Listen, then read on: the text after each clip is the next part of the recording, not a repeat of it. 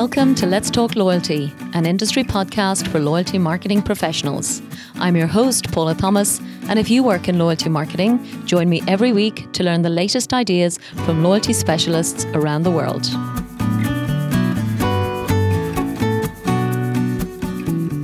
This show is sponsored by Comarch, a global provider of innovative software products and business services. Comarch's platform is used by leading brands across all industries to drive their customer loyalty. Powered by AI and machine learning, Comarch technologies allow you to build, run, and manage personalized loyalty programs and product offers with ease. For more information, please visit comarch.com. So, welcome to the latest episode of Let's Talk Loyalty. And a number of weeks ago, some of you will have seen that we announced a very exciting collaboration uh, with perhaps one of the fam- most famous technology companies in the whole world of loyalty marketing. So, Comarch is a Polish company and it just has, um, I suppose, extraordinary credentials. And what I love particularly, I've often said, is I come to loyalty very much from an operational perspective perspective. So I don't tend to know the ins and outs of all of the tech. But when I look at the clients, particularly of a company like Comarch, it's always super reassuring. So today I'm going to be interviewing Sydney Dunn, who is the Client and Business Development Director for Comarch in the Americas. So before I get into all his wonderful background, first of all, I'd like to say welcome, Sydney, to Let's Talk Loyalty. Hey there, Paula. Thank you for having me. Uh, very honored to be on here and excited to, to engage in this conversation with you. Wonderful, Sid. And uh, I know you've listened to lots of my past episodes as well. So that's always very flattering for me as an interviewer. Um, Absolutely. That's super exciting.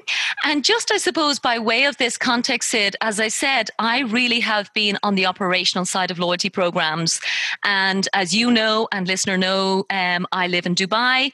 And for example, Comark is running loyalty programs for brands such as Costa Coffee in the UK, which I know is an extraordinary, very well known European brand. Here in our region, we have Etihad Airways. I know Saudi Arabian Airlines and even Global globally. I know you have BP as a client. So, first and foremost, well done on all that amazing work. Thank you. Yeah, we're very honored to be working with those customers. I mean, clearly, uh, they're benchmarks within their respective industries, and they've really set the bar high in terms of their loyalty program. So, yeah. being the the main loyalty and technology providers for them is, is a great honor for us. Wonderful, yeah. And again, I mean, I've seen some of the RFPs that come through, and the amount of work that goes into winning a contract like that is is a huge credit to you. So, listen, let's get straight into it. As you know, we always start the show asking about your favorite loyalty statistic. So, Sydney Dunn, tell me what is your favorite loyalty statistic? Yeah, um, so I get to see a lot of interesting loyalty statistics from all angles.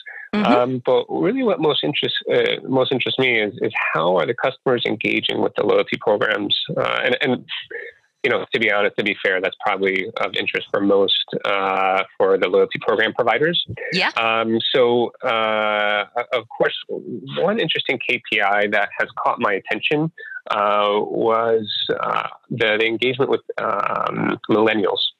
Mm-hmm. And uh, one interesting statistic that I found um, was it was just the dynamic of how millennials engage with loyalty programs. So, what the customers uh, w- within that age range really value mm-hmm. um, is some type of tangible reward, like a savings. So, uh, what's interesting and, and what's the real value add for these loyalty programs if this millennial group is willing to give data and something for return that they value. Mm-hmm. Um, and, and, in fact, uh, within some some relevant um, surveys within the industry, I've seen that anywhere between 50 to 65 percent of this age range, they're willing to give some type of data mm-hmm. uh, in mm. return for these discounts. So mm-hmm. I've seen things like anywhere between 53 percent that they're interested in, in, these special offers for for items of interest. Mm-hmm. So and they're willing to give this personal and uh, personal data mm-hmm. uh, and share it with the company and the brand in order to get this, and even as high as sixty-five percent in getting these these coupons and discounts and loyalty points. Mm. So if you're able to give them some sort of incentives mm-hmm. uh, and drive engagement through capturing this data, mm-hmm. uh, there's a real tremendous value add for the program, and and that's really where I see see everything going. I mean, you see in social media the, the reasons why Facebook and Instagram and Snapchat have made so much money are so valuable yeah. um, are because because they're getting all this data and then they're reselling it or they're using it for internal purposes uh, and then engaging even further with with the end customer. So if the brands can do that with their loyalty program, it's a super powerful tool. Yeah. Wow. I think that's an amazing insight, Sid, because I think what um, certainly what I'm hearing is that particularly that age range are so highly educated about the value of their own data. So, you know, data has been collected for years, and obviously we've had to legislate, certainly in Europe, around all of that. Sure. But I think what we've realized is there is a value exchange. It's not that the brand collects all of the data and benefits. We're kind of going, actually, now, no, there has to be something in it for me. So that sounds yeah, like it's coming through. Wow, very clear. I love it. Yeah, no, great. Thank you. Okay, great start. And I know you mentioned you're you're based in New York, Sid, but you do have um, responsibility for all of the Americas for Comarch. So tell us some of the work that you're doing across, you know, that huge geographical area.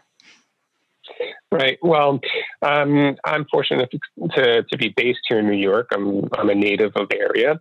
Okay. Uh, but I started out with Comarch in uh, 2013. And actually, Comarch, uh, where, uh, I mean, compared to some of the other technology companies out there, we're a, a more mature uh, company. And but we, we started off in Latin America in, in around 2013, mm. and we've really grown out the business there. But um, I, I, was originally based in Santiago, Chile, and then I came over here and back back home, and, and I'm working out of our, our uh, New York offices in um, in the Battery Park area of Manhattan. Mm. And what we're what we're doing is we're engaging with i mean up until now up until recently and i'll talk more i'll elaborate a little bit more about that mm. but we've been typically engaging with the larger enterprise uh, companies and, and, they vary based on industry mm-hmm. um, and, and, helping them uh, implement new loyalty programs and platforms or if they're going to transition from another provider or from, uh, let's say, some internal uh, program or system uh, to a third party provider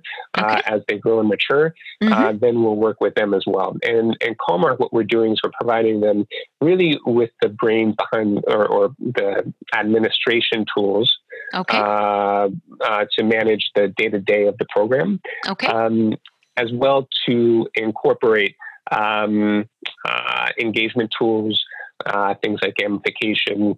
Mm. Uh, we also offer AI and machine learning uh, mm. tools that can be incorporated within in the platform and integrated directly to um, provide real time analytics, but then also push out real time interactions. Mm-hmm. Um, so uh, all of this we've been, you know, we've been, and, and me, I've been fortunate enough to do this on behalf of Comarch with our customers here and help them implement these technologies and tools. Mm. Um, and and it's it's been very interesting getting to see how how loyalty programs have been maturing and and, and mm. developing within each of the regions. Because of course the U.S. we're really at the you know we're at the stronghold I guess of the loyalty programs. We were yeah. uh, of, of, one of the first regions to introduce um, frequent flyer programs.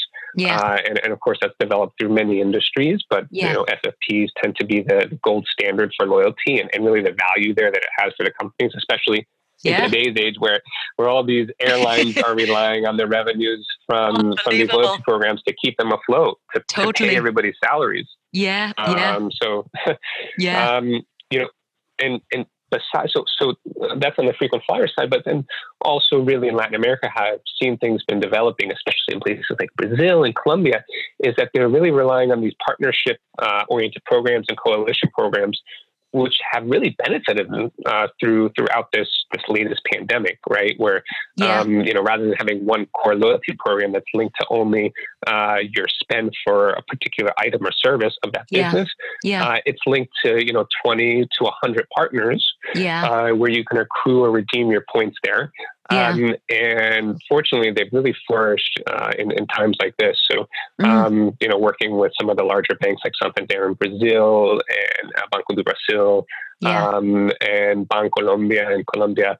Uh, yeah. We've seen these programs really develop over, you know, over the past few years, but especially in these past few months. Yeah.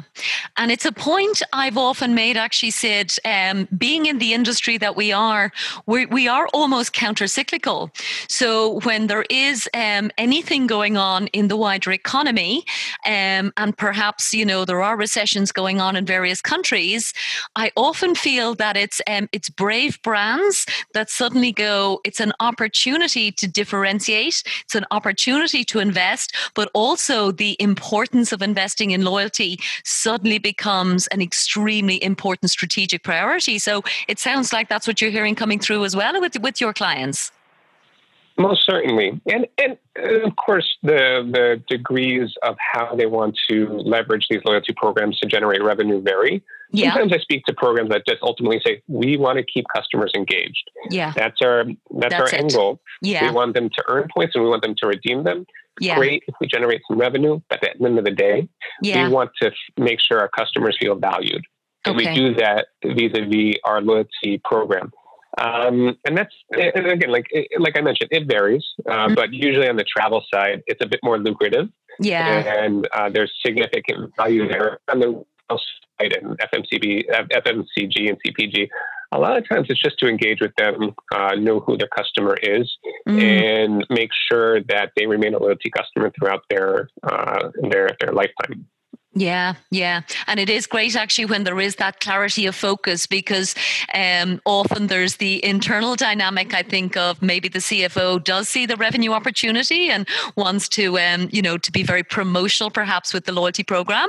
Whereas, um, you know, more uh, customer centric management, in my experience, tend to go, actually, no, let's not take advantage of this. You know, let's make sure it's a mutually beneficial, loyal relationship. Yeah, of course, of course that's what's so interesting about my my job is that I'm I'm really indifferent. I I, I, I get to sit down to these meetings and talk with these C level marketing executives and IT executives, yeah. and be the fly on the wall. Yeah. Meanwhile, they're talking about the real strategy behind that drives the program. And and I I I like I like you mentioned earlier, I do listen to a lot of your podcasts, and it's interesting because they're of, of course these these subject matter experts uh, and yeah. within their companies or yeah. within the industry, they're focused on their company and their industry, yeah. um, and, and, maybe other benchmarks within respective industries. But I get to see it from all angles. Um, so, so that said, it's it's not always easy to translate and uh, to to understand um, w- what the company is trying to do. That specific company, because I only understand it from a very high level. Yeah. Uh, but still, from, from a macro uh, view. Mm-hmm. Um, I, have seen from all angles how loyalty programs can ultimately impact the program um, and do things like drive, uh, whether it's drive revenue, reduce churn, yeah. um, or strengthen customer lifetime value, mm-hmm. Um, or the the net promoter scores. Um, so like I mentioned, I've seen it from all angles, and uh, it's it, there's not necessarily one metric to follow yeah. uh, from even any within any respective industry mm. um, or uh, or type of business. Mm. And in your experience, I'm, I'm genuinely curious now from my own personal experience. I suppose being a consultant, there's quite a lot of similarity in that I do get to go into lots of companies. So, in your experience, like would a lot of these C suite executives typically uh, be looking to you for guidance on, on what the returns might be that they will get with, you know, uh, adopting and investing in loyalty overall, uh, just because you have that level of visibility? Or do you think they tend to have that kind of customer focused mindset and they're literally just looking for a good partner to to facilitate it? Or is it a mix of both? It, yeah, it really varies. Uh, of course, they like to get our insight, yeah. um, and they value it. Uh, but they they either have their own internal teams to crunch those numbers and come up with, uh, I guess, the viability of, of investing in a loyalty program. Mm-hmm. Um, but then there are other times where they are genuinely interested and they want to, to hear our perspective. Yeah. And for for all those C-level executives listening, mm. I think that is the best way. Even though that you you might have your own internal resources, you might yeah. hire um, a consulting company like I know you've spoken with Bain or KPMG. Yeah. So they have a lot of the framework to develop these insights and provide you with maybe these metrics or ROI estimates uh, within within their business analysis cases. But uh, the, the IT and service providers also have uh, quite a bit of understanding of, of really how your program or your strategy and on, on the, on the, the functional on the marketing and operation side can translate to a successful loyalty program. So you don't have to take um, uh, you don't have to take everything that your service providers say mm. um, so seriously and build your program around it necessarily. That's not what I'm saying. What I'm saying is at least listen to to some of the insight that they're providing, yeah, um, and and hopefully whether that aligns with your vision, overall company vision or not, I, I don't know, but it, yeah. it could be of some some some help. Yeah, yeah, it's another uh, key ingredient. You're absolutely right. Actually, I I've always liked that idea of let's leverage the expertise because we're investing anyway, um, and the relationship yeah. tends to be um, extremely useful and and ideally long term because yeah, clearly there is so much work that goes into building these partnerships. So yeah, makes sense. Sure. Yeah. Sure. Absolutely. Now, you mentioned some of the sexy stuff, Sid. Um, so, you've mentioned machine learning, you've mentioned AI and gamification. And I would say I have a good marketing understanding of these terms. But which of them uh, would you say are the most useful? Because I do feel sometimes they are words that are used, um, you know, literally to, you know, to impress that, you know, I suppose that it's a comprehensive, innovative solution. But in terms of the practical, impact and benefit on loyalty programs. Which would you say of these areas is, is the, the most useful to our listeners? Sure.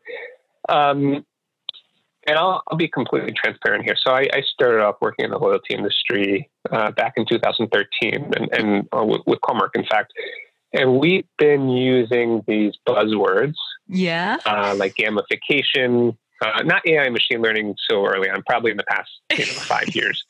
Uh, but things like gamification, social mining, engagement, yeah, um, for quite some time now, and I, I really do um, have confidence in these types of loyalty and marketing um, strategies and, and tools mm-hmm. uh, because th- there is value there and a lot of companies love to hear about it. When I go to these strategy meetings or annual meetings, uh, that's a lot of what we talk about and what we're doing. Yeah.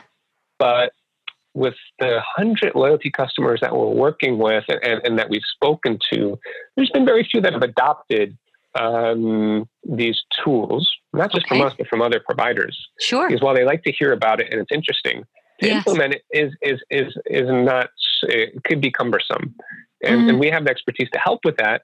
Uh, yeah. But it involves a lot of moving parts okay. and other parts of the business as well. Mm. So uh, a lot of people talk about it, and they do small incremental things, like whether it's purchase um, marketing slots on Facebook or other social media uh, streams, um, maybe doing a social media campaign. But um, incorporating all of this data, uh, all of this social interaction, gamified um, uh, gamified experiences incorporating into the loyalty program. Mm. Uh, there's been only a few companies who've done that really well. Um, and we've been fortunate to work with a few of them, mm-hmm. uh, but I think there's so much room to grow there. And, and I, I, am a big advocate of, of, of uh, engagement and, and, social media and social mining. So, you know, getting that data from social media platforms, incorporating into the loyalty programs, and not just having uh, more of the tangible uh, data metrics from them, like transactions and uh, how much they've engaged uh, from purely a purchase perspective, but mm-hmm. also how are they engaging on the social front and are they talking about the brand? Mm-hmm. Um, are they providing feedback uh, through third parties? Um, that's really where you find a lot of the value because you can reward your customers for things that aren't necessarily related just to uh, transactions. Yeah. Um, but that again, that's been I'm sure you being in the industry, you've been hearing that forever. Yeah. When I say forever, let's say the past decade. Yeah. Uh, because these things they they grow pretty quickly and they you know they evolve. Yeah. Um, but now, and, and, they're slowly getting incorporated, and some of the major social media or technology players are creating loyalty programs, which can be integrated with uh, third party loyalty programs. So it makes it extremely easy uh, for companies like, uh, let's say, a large fashion designer okay. or a cosmetic company to integrate with a large social media platform mm. and to push out uh, advertising there to give um, to give personalized coupons or point incentives to customers to engage with their brand on social media uh, on advertisements, and they can even keep all of that and incorporate all of that into um, a portfolio or a wallet within that social media platform. That's a major one. Um, Wow. So uh, you're starting to see things like this, and it's been very easy for these companies to adopt these new technologies. There's very little work on their side that they have to do. So I, I foresee that being the, the future on the social side and the engagement. Mm. then you talk about AI machine learning, which is the sexy part. Everybody loves to hear about that. And uh, a lot of companies have already adopted this, like uh, streamlining certain operations and processes, like you know, bigger picture things really drive revenue uh, and can save them significantly a lot of money on the bottom line. Um, but uh, for for marketing, they've adopted small incremental things, and what we've been doing to to give them a taste of what AI machine learning can do. We're doing these pilots and proof of concepts with them to extract, let's say, a, a few years of data analyze that, put it through our machine learning algorithms, mm. and then uh, provide them with unique insights they've never had to their customers. So whether that's being um, enhanced fraud uh, monitoring to look for these anomalies uh, that may have happened in certain regions uh, or certain stores, which yeah. Uh, directly um, directly indicate that there were fraud among their employees, among certain uh, customer groups, yeah. or IP addresses if they're trying to enroll thousands of people at the same time to get some bonus, yeah, uh, and then sell sell those points in the black market. Yeah. Um, or or or the dark web. Sorry, not the black totally. market. Totally. Yes, I know. Absolutely. Um, yeah. And then and then also AI machine learning for enhanced marketing. Um, so this this personalized marketing, which again everybody loves to talk about, but how do you actually provide personal marketing? And I'm not yeah. talking about grouping a customer who's between 35 and 45 and totally. that lives in a particular region in a segment and send them a special promotion. We've been doing that for 25 30 years. Sure. Uh, but doing something that could be done in real time mm. and based on rather than two or three attributes within a specific segment hundreds. Um, and that's what we're doing with some major retailers right now on smaller scales like pilots. Okay. yeah. So uh, again these initiatives can take time and that's why we usually start off on a smaller smaller scale. Yeah. Um, so for example with companies uh, that some of the largest automotive makers largest fuel retailers um, uh, the, in the Horeca industry, like uh, uh, Costa Coffee. Mm. Um, we're doing a lot of initiatives with them, uh, which are based on our AI and machine learning technology, mm. um, helping identify Costa, which we're you know lucky enough to call one of our our customers, yeah. Um, our global customers, identifying individual patterns in uh, its customers' behavior and provide offers that are generally in line with their preferences and where they are and what they need.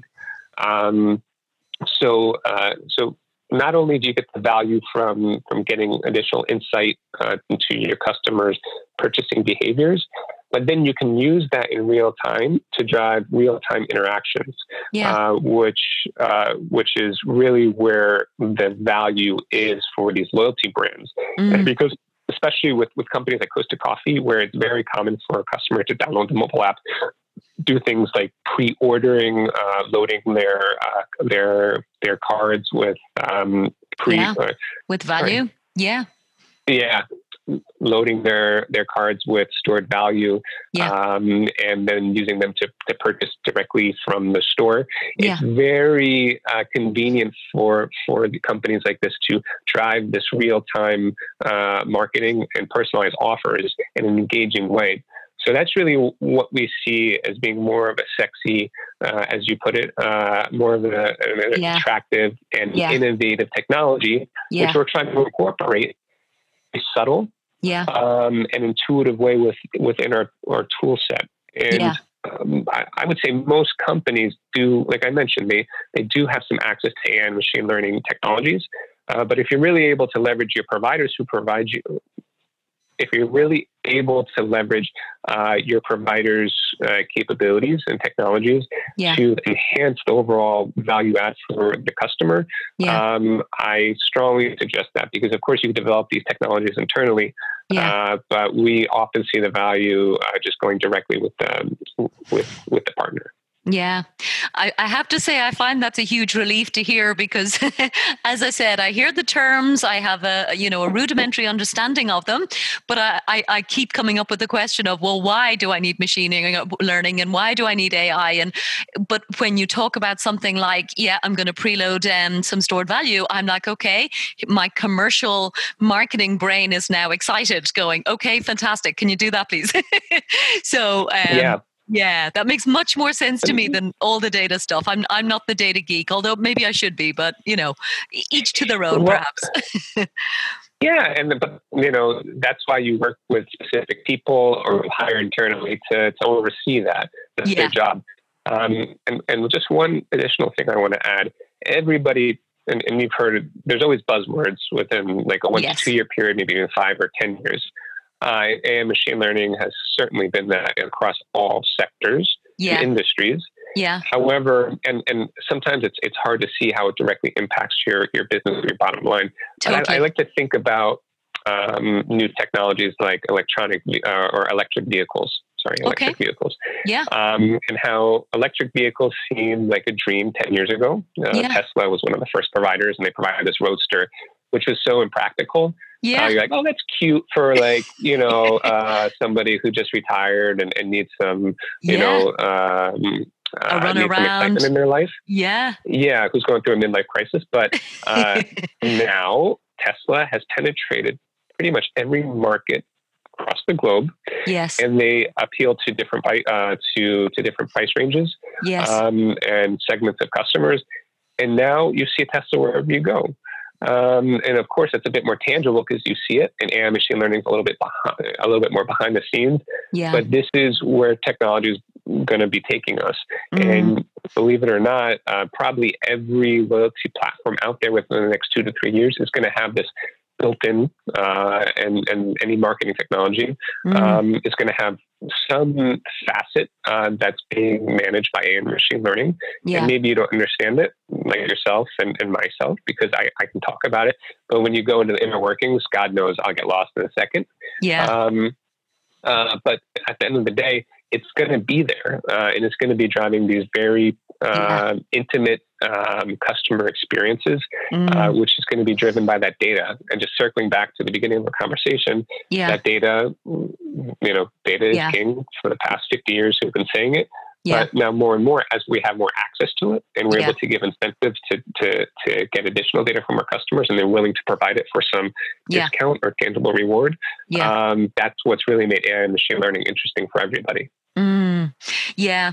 And yeah, somebody made a, a, funny point there a couple of weeks ago when um, he was, I suppose, challenging um, our fascination as an industry with the whole data um, and, and mining data and, and gathering insights. And what he basically said is look, you know, I've been married to my wife for 25 years. I still don't know what she wants for Christmas. So, you know, how on earth is your algorithm going to tell me?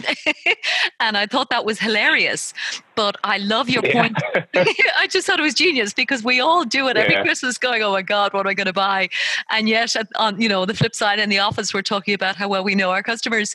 Um, so there, there definitely is a challenge to you know making it real and making it useful, uh, which is what I'm hearing. But what I like what you're talking about, Sid, is the um, the social mining, because I think that's where we all, um, I think, very, very, you know, authentically now we realize that every single click is being monitored and you know um, and that that can be to our benefit uh, which is exactly the point that you're making so i love yeah. social mining. Like I haven't had the um the, the good fortune to to really work on a program that's been doing social mining well.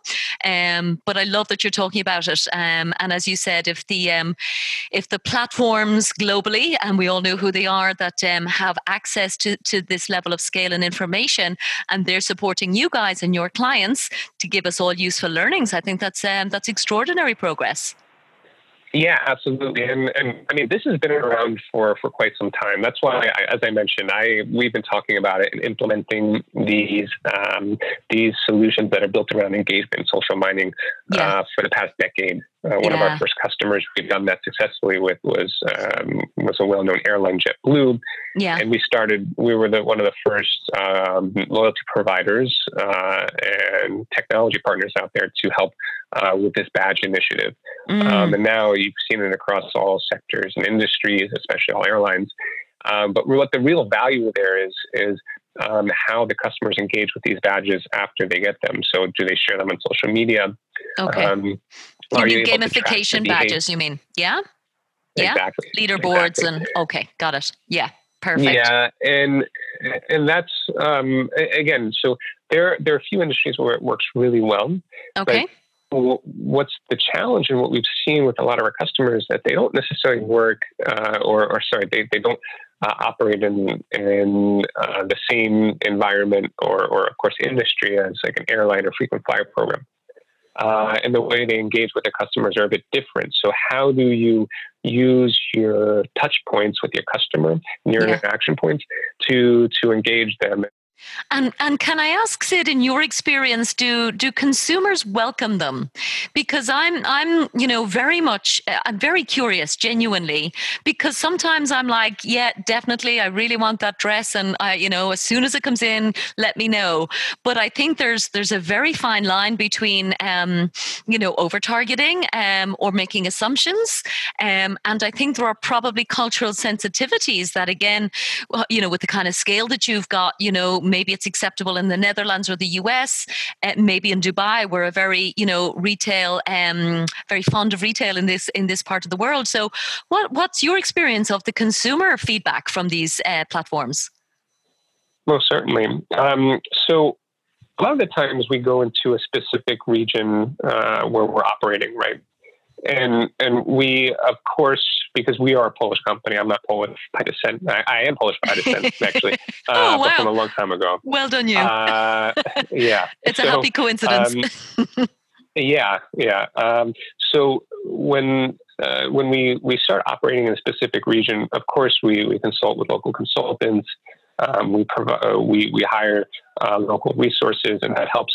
So we yeah. tend to have an idea of what works and what doesn't work. But sure. when we're dealing on such a, a global scale, a lot of times the nuances of doing business or uh, retail behavior um, or, or, customer interactions and, and what's uh, what's accepted and what's not.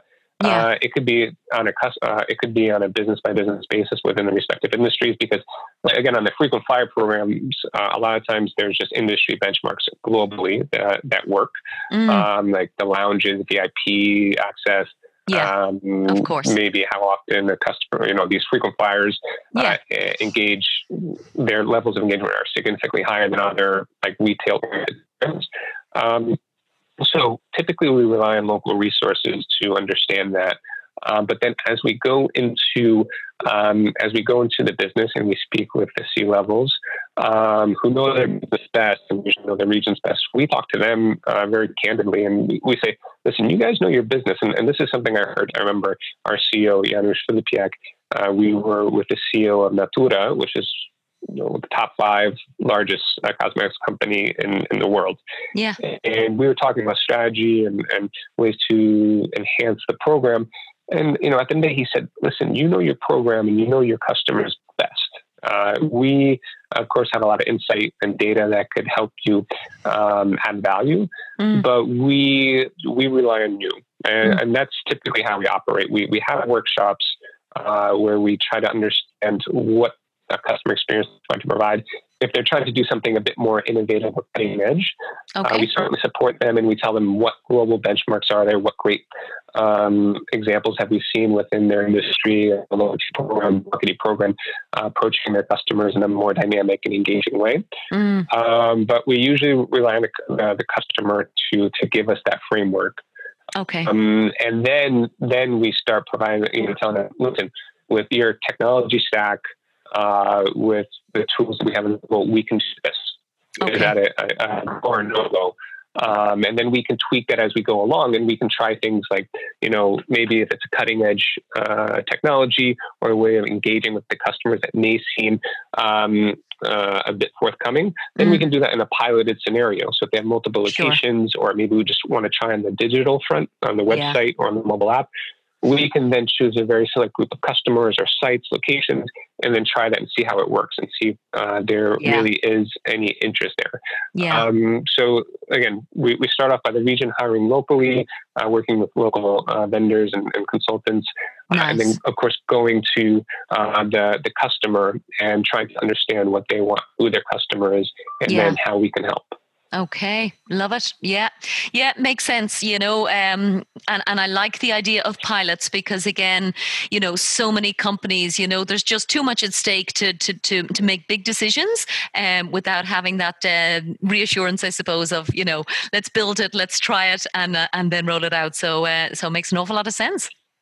Yeah, and and just further to that point, and, and other ways that we've seen it is is sometimes when these companies are against the clock, because a lot of times because of their budget, because yeah. they're transitioning between vendors or providers, yeah. they have a very short timeline, and they yeah. say, "Listen, at the end of the day, we want to do this, yeah, but January January first, we need to launch our program."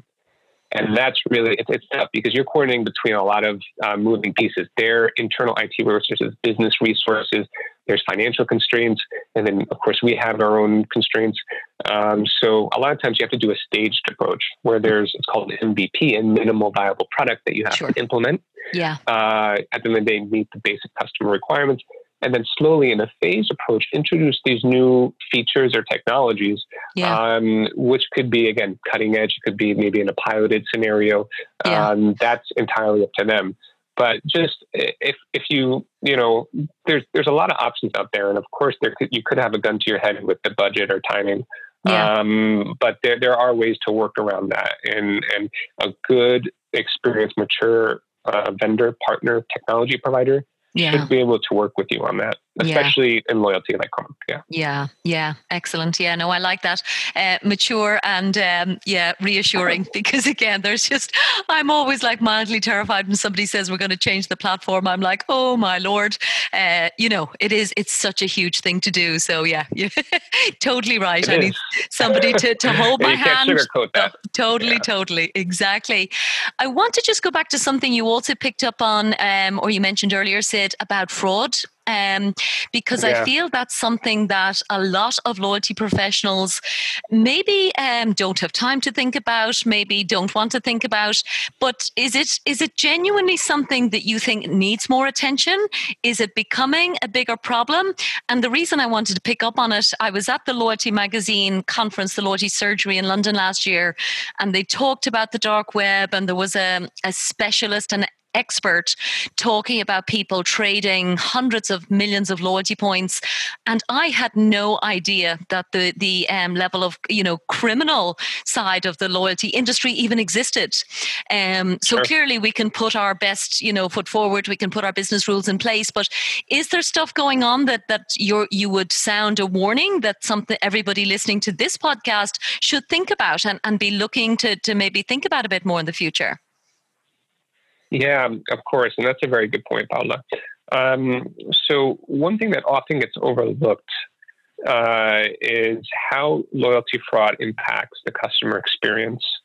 Because if you look at, and I, I hate to name drop names, uh, but Starwoods, right, and Marriott, they had a very rough uh, merger from a technology platform and migration perspective. Okay. And everybody knows about that, how there were just hundreds of customer or, or hundreds of millions of customer, um, hundreds of millions of members. Um, were impacted by this. Okay. Uh, and first of all, the program was offline. And then the biggest thing was there was a huge security breach for hundreds of millions of customers, and their information like passports and sensitive um, sensitive data was released onto the onto the web and the dark web. Yeah. You go on the dark web, and then you can search people's names or, or programs, and uh, you can find uh, you can find valuable information from them. You yeah. can you know you can pay pennies on the dollar for their for you know like a thousand points uh, or a thousand dollars worth of points. Yeah. Um, and you know knowing this, and, and being a customer of, of a company like Starwoods or, or Marriott, that could be troubling. And they're not the only one, believe me. I was just, I was sure. just giving an example that's well known. Yeah. There are a lot of loyalty programs out there that have had similar uh, experiences. Um, yeah. Yeah. So what we've done, and, and, and again, it varies on industry um, because certain industries are much more prone. They have, I like to say, big targets on their back uh, for loyalty fraud, especially ones where there's uh, greater amounts of transactions um, and they have more engagement with mm. the, the, end customers. Mm. Because if you give your customers or programs any incentives to share data, to sign up, mm-hmm. getting a few hundred points, which may be worth 50 cents, a dollar, two dollars, three dollars. Yeah. Uh, if you give them these incentives uh, to, to sign up, to um, to subscribe to a specific promotion or newsletter, uh, this gives fraudsters, which we call them, uh, a lot of room to target your your your company. Okay. Uh, so what they'll do is they'll sign up for hundreds of thousands of newsletters, get those points, consolidate them into one account. Wow. Uh, it can be done. Wow. Uh, and then to sell them on the dark web, it's uh, wow. redeem it for a gift card. And maybe that's only one fraudster, but yeah. again, uh, and they might only do it for five hundred or thousand dollars, and that's not going to affect your bottom line as a larger enterprise or even a mid-size. Yeah. But you multiply that by hundreds of thousands, and there's a huge liability.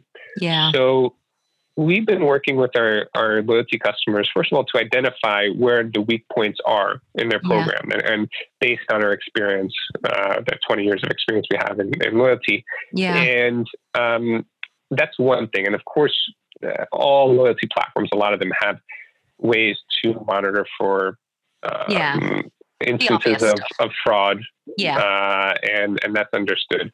Uh, but this is what we're looking for now, and, and we're using our AI machine learning technology, uh, is to look for these anomalies that's, hap- that's happening within the data. Mm. Um, so we look for these weak points, mm-hmm. and then we look at specific customers or profiles or regions, and we say, "Oh, okay, well, this is normal because yeah. uh, on this day it was it was a very hot day." Okay. So then everybody decided to go to the beach, and uh, for some reason, uh, you know, they, they were buying a lot of this product and they were deeming their points the next day because they got a special promotion, and it was just an anomaly or, or something that that um, again was that had nothing to do with fraud. But then there are other instances where you can you can see specific employees' behavior within a store and seeing that they're they're accruing redeeming hundreds of thousands of points. Yeah. Um, and you can stop those smaller instances of fraud. Yeah, no, that's a really good point, Sid, and um, and fantastic to know that you are, I suppose, uh, supporting clients on all of that because I think what um, what we tend to forget is we're creating so much value uh, with our loyalty programs as intended, but there is probably a whole new level of sophistication in terms of the possibility of fraud. So definitely something that every every loyalty program manager and director listening to this show probably needs to be thinking ahead about. So. Um, so thank you for that. Um, the final question I wanted to get into from my side, Sid, was um, actually some uh, regional activity that's been going on here um, in the UAE. And listeners around the world may or may not know the brand name ADNOC, which stands for the Abu Dhabi National Oil Company. And they recently launched a loyalty program, which is powered by Comarch, which is amazing. Um, they are the biggest company in the UAE, so it's an extraordinary success story. But also, um, I had mentioned uh, one of my favorite episodes recently was with Etihad Airways to then discover they're also a Comarch client. And of course, now they're working together. So tell us the kind of stuff that uh, Etihad and ADNOC are doing that you're supporting. Um, well, they've done something that we've been advocating, especially over the past six to nine months. Okay. Um, is is relying on local strategic partnerships.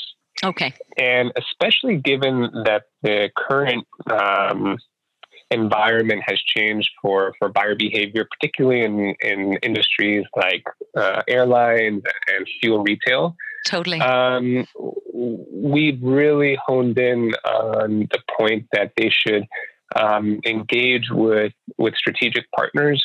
Uh, which can add value to the overall program. Yeah. So our two value customers, ADNOC and Etihad.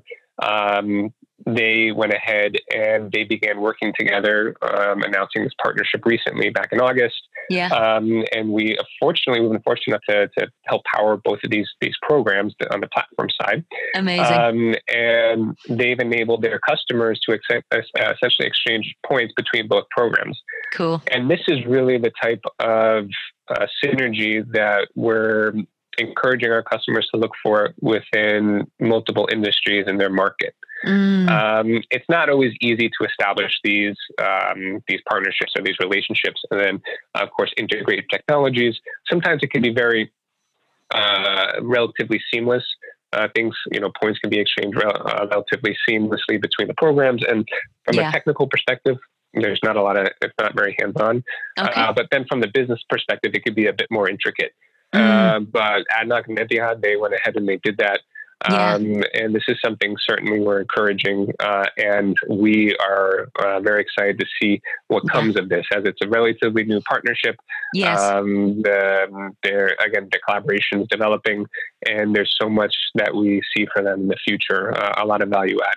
Yeah, for sure. And ADNOC is definitely um, a company I've written about. And because of the first fuel brand actually in this country to launch a loyalty program, I'm super impressed and obviously watching very closely. So hopefully we'll get them on the show as well at some point uh, in the future, Sid. So definitely we'll be, um, I suppose, supporting that collaboration because at the end of the day, you know, people aren't getting to fly as much as they want. It probably means they're driving more. So it's fundamentally uh, yeah. Beneficial to get it on both sides, huh?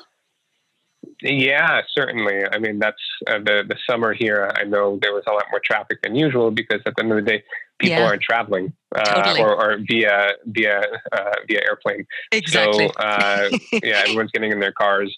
Our Yeah. our customer valued fuel retail customers um, like uh, Exxon Mobil here in the U.S., BP Global. yeah. Um, while there's certainly been with industry, um, there's certainly a lot of opportunity for engaging with customers, and, and in particular on the loyalty program side, yeah. uh, and giving them some unique benefits and advantages of rather than taking a flight to uh, to their you know favorite tourist destination, uh, whether it's driving there or driving to a more local area for Yeah. for uh, their leisure.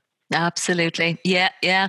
And I suppose it's um, you know, as we said, times are changing. You know, there's been a lot of um evolution in loyalty over the last 40 years as long as it's been happening, but everything has been magnified, multiplied and just I suppose transformed almost overnight in the last few months. Is there anything else you've seen Sid in in your um from your perspective there in New York with, with Comarch in terms of uh, behavior changes that um that you're interested in in noticing or that we should be thinking a bit more about? Um, well, in in in the U.S., especially like a more urban area like New York, uh, people, and as you've probably heard and, and experienced yourself, have been relying on delivery services, um, and you've seen so much happening within those industries uh, of larger um, technology or retailer companies investing in these delivery services. Um, companies like Amazon, for example, who own Whole Foods, a large Yeah. um, upscale uh, supermarket here in the U.S. Yeah. Um, and uh, they've had delivery service for a few years now. Uh, but since the pandemic hit, uh, of course, it's it's grown significantly. Um, and I would say usually, uh, of you know, I'm in, in Brooklyn, and I would see maybe you know a few deliveries being handed off. Uh, let's say earlier this year or last year, and now the the roads are um, jam packed with delivery service providers and and you know Whole Yeah. Foods in this case. But Yeah. something that's interesting they've they've done and they've implemented is they've just introduced a new uh, supermarket, a new Whole Foods that, that's within a mile of another one, um, you know, actually walking distance. And but what's unique about this is that I can't go there, and it's not open to the public. It's really uh, Wow. they they have all their food there, they have all um, Okay. their products there, Yeah. uh, but it's only meant for the online delivery service. So it's this huge, basically, uh, warehouse that they have filled up to meet this new demand. wow. Um, course, it's one aspect of the customer uh, relationship that's changed between companies and service providers, uh, retailers and service providers. Uh, but in general, we see this as a, as a growing trend. So uh, we've invested quite a bit of, uh, of our resources in things like um, uh, pre-ordering and, and, and pickup uh, at uh, locations via mobile apps or digital technologies. Mm. Um, so you can order on the go, pick it yeah. up curbside, which, yeah. which we call here, um, and they come and deliver it right to your car. Mm. there's a lot of moving pieces to that. It's not like that happens overnight. Yeah. Um, uh, and depending on the product set that you have or the services you're offering. Mm. Um, so we certainly see a lot of movement there. Mm. And it's it's from our perspective, it's it's been a rush uh, trying to meet the demand for that. Again, we're working with some of the more well-known companies out there who say, "Listen, if if we're losing out our market share, it, yeah. it's do or die." So yeah. they're putting all their effort, their best foot forward in adopting these new technologies or enhancing the existing technologies they already have yeah. to meet the new demands and new dynamic of their customers. Yeah, yeah. Oh, it's super exciting, Sid. My goodness. And you know what I love is that you do have that kind of global perspective of, yeah, that's what's happening in Abu Dhabi. This is what's happening in Brooklyn and, uh, you know, the, sure. the, South America piece as well. So is there anything else, Sid, that you wanted to mention um, from your perspective before we wrap up? No, I, I, think that just about does it. Um, I think we, we hit all the major points, and um, I'm I'm happy the way. Yeah, I'm happy with it. Yeah. Wonderful, Sid. Well, listen, um, I have to say it's been super fascinating talking to you. I'm really hoping that we can do uh, lots more of these conversations going forward. I know Comarch, in fact, just from talking to lots of um, uh, loyalty program managers over the years, Comarch has often hosted events um, when physical events were allowed in order to do a lot of this kind of collaborative and shared learning. Um, I think often in Poland and obviously at different events around the world. And indeed, I know you do a lot of speaking engagement yourself, Sid. So, uh, looking forward to working more closely with you. And uh, just want to say thank you so much, Sydney Dunn, Client and Business Development Director for Comarch in the Americas. Thank you so much from Let's Talk Loyalty. This show is sponsored by The Wise Marketeer, the world's most popular source of loyalty marketing news, insights, and research. The Wise Marketeer also offers loyalty marketing training through its Loyalty Academy, which has already certified over 170 executives in 20 countries as certified loyalty marketing professionals. For more information, check out thewisemarketeer.com and loyaltyacademy.org. Thanks so much for listening to this episode of Let's Talk Loyalty. If you'd like me to send you the latest show each week, simply sign up for the show newsletter on letstalkloyalty.com and I'll send you the latest episode to your inbox every Thursday. Or just head to your favourite podcast platform, find Let's Talk Loyalty and subscribe. Of course, I'd love your feedback and reviews, and thanks again for supporting the show.